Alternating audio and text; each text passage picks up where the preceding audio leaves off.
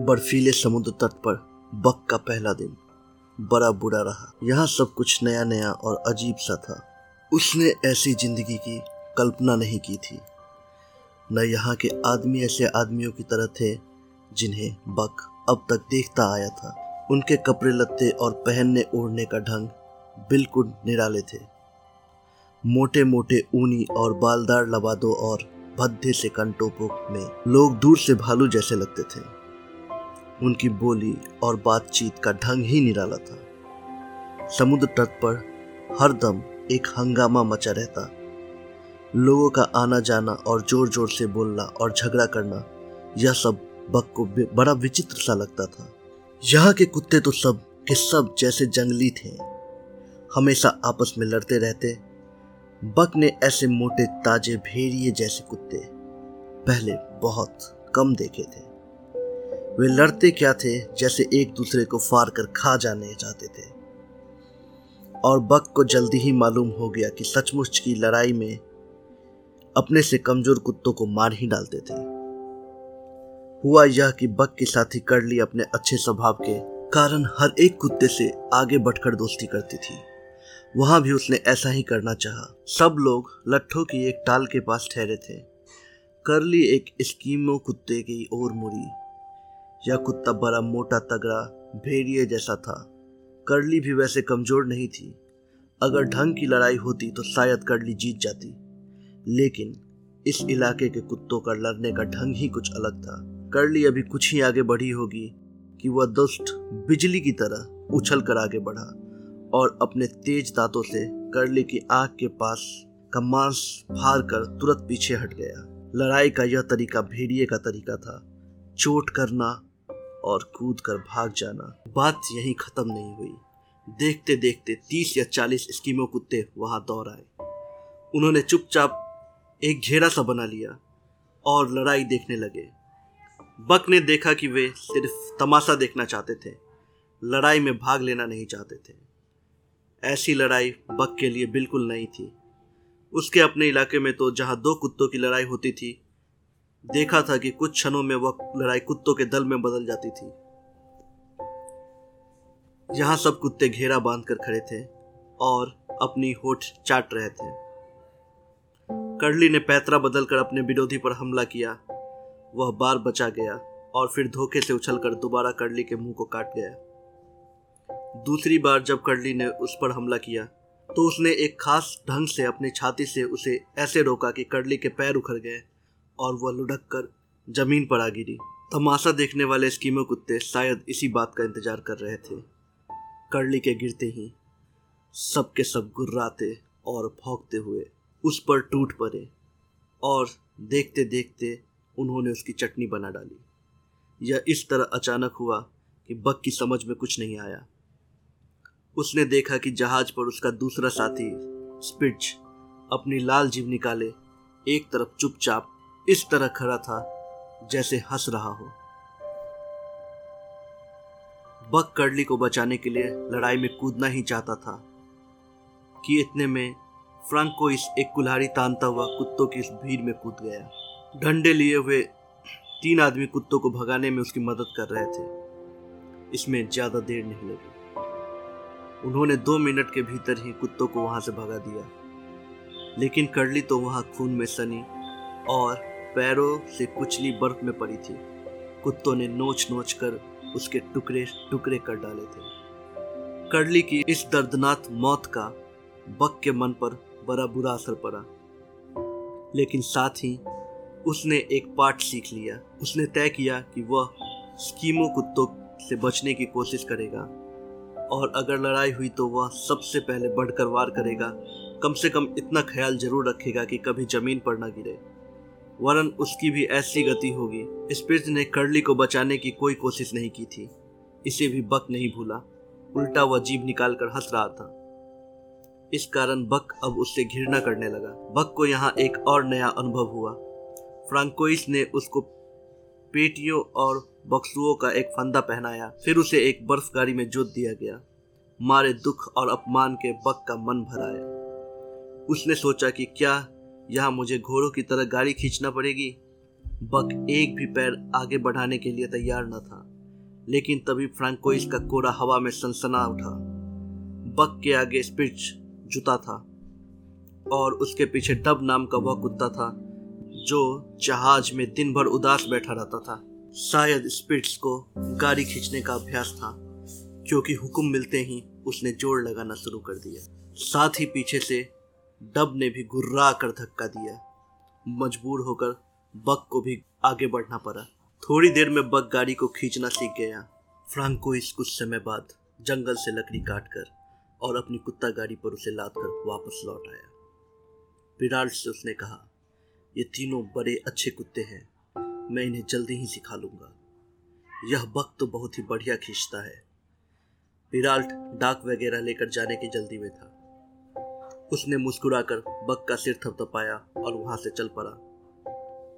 शाम को जब वह लौटा तो तीन, चार और नए कुत्ते के साथ आया। उस रात बक के सामने सोने की बड़ी भारी समस्या पैदा हो गई।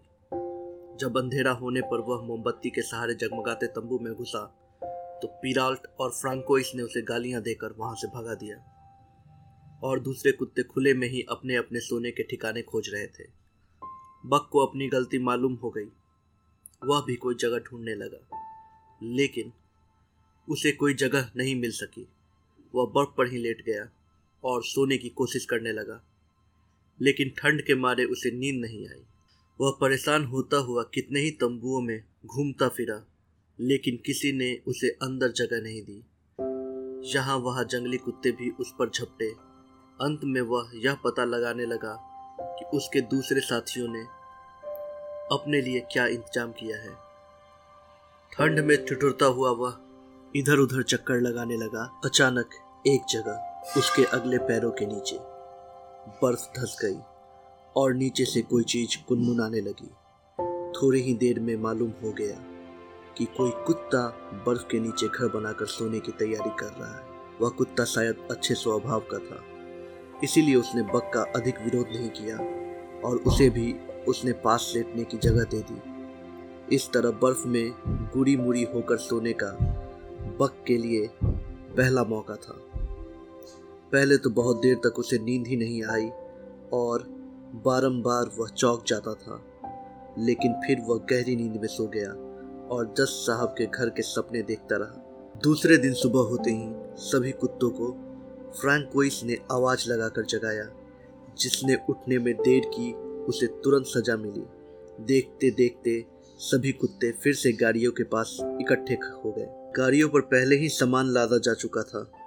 बक के दल में कुल नौ कुत्ते हो गए थे। उन सबको एक बड़ी गाड़ी में जोत दिया गया।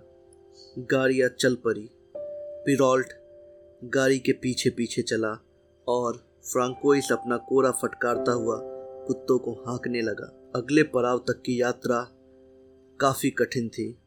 बर्फीली घाटों में उन्हें पूरा दिन का रास्ता तय करना था। बीच बीच में कई छोटे छोटे खेमे पड़े, जहाँ थोड़ी देर सुस्ताने के बाद वे लोग आगे बढ़ जाते थे।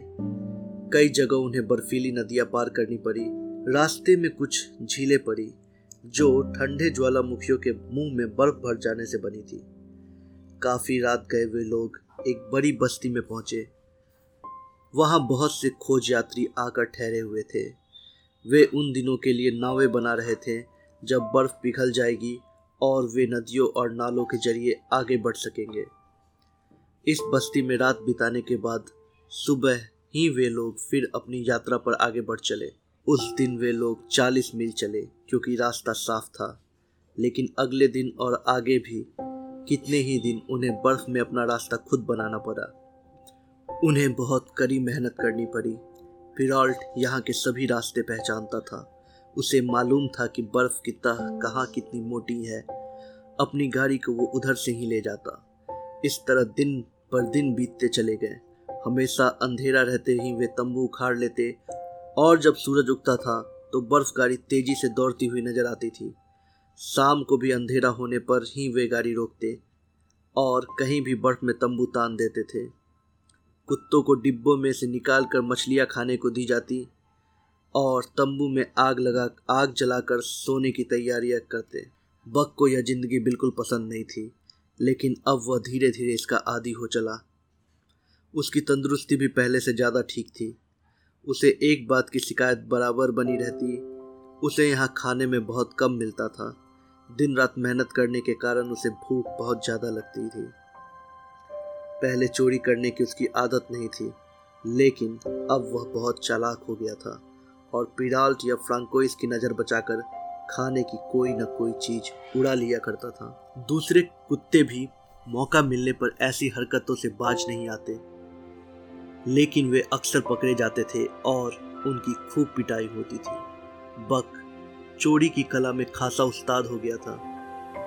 कई बार तो ऐसा हुआ था कि चोरी वह करता था और पकड़ा कोई और कुत्ता जाता था। जज साहब के माली ने जिस दिन उसे धोखा दिया था, उस दिन से लेकर अब तक उस पर बहुत कुछ बीत चुका था। उसे अपनी बहुत सी पुरानी आदतें बदलने के लिए मजबूर होना पड़ा था। वह पहले एक सभ्य कुत्ता था, अच्छे घर में जन्मा और बड़ा हुआ था। उसकी आदतें आम कुत्तों जैसे नहीं थी। वह कभी भी गली मोहल्लों के कुत्तों की तरह न तो गंदी चीज़ों में मुँह डालता था और न फिजूल की लड़ाई भिड़ाई में भाग लेता था। इसके अलावा उसे अपनी इज़्ज़त का बड़ा ख्याल रहता था। कोई उसका अपमान कर देता था तो उसे बहुत बुरा लगता था। लेकिन अब वह काफ़ी बदल गया था। अब उसके अंदर छिपा हुआ, उसका जंगलीपन काफ़ी उभर आया था। इतना होने पर भी वह दूसरे कुत्तों की तरह बिल्कुल जंगली नहीं बना। अब भी उसमें कई गुण ऐसे थे, जो उसके नए मालिकों को बहुत पसंद थे। बिराल तो अब उससे प्यार करने लगा था। अगर कोई कुत्ता बक को छेड़ने की कोशिश करता तो पिरोल्ट आगे बढ़कर उसकी मरम्मत कर देता। बक ने नए ढंग से लड़ाई भी सीख ली थी। अब कोई स्कीमो कुत्ता उससे लड़ने की हिम्मत नहीं करता था। दिन भर कड़ी मेहनत के बाद जब शाम को खाना खाने के बाद कुत्ते खाली होते थे तो मीलों दूर बर्फ़ पर चांदनी फैली होती थी। तो बक अपने साथियों के साथ पेड़ों की छाया में आँख में चोली खेला करता था। उसके साथी कुत्ते अब उसका रौब मानने लगे थे। फिर भी अभी उसके दल में दो तीन कुत्ते ऐसे थे जो उसकी परवाह नहीं करते थे। और स्पिज कई बार बिना किसी कारण के ही उससे लड़ पड़ता था। बक ऐसे कुत्तों से जरा दूर रहने की कोशिश करता था और अपने साथियों के साथ रात को खूब भौंकता, चिल्लाता इधर उधर दौड़ लगाता रहता था। थोड़ी देर खेलने के बाद फिर सब बर्फ़ में घर बनाकर सो जाते थे।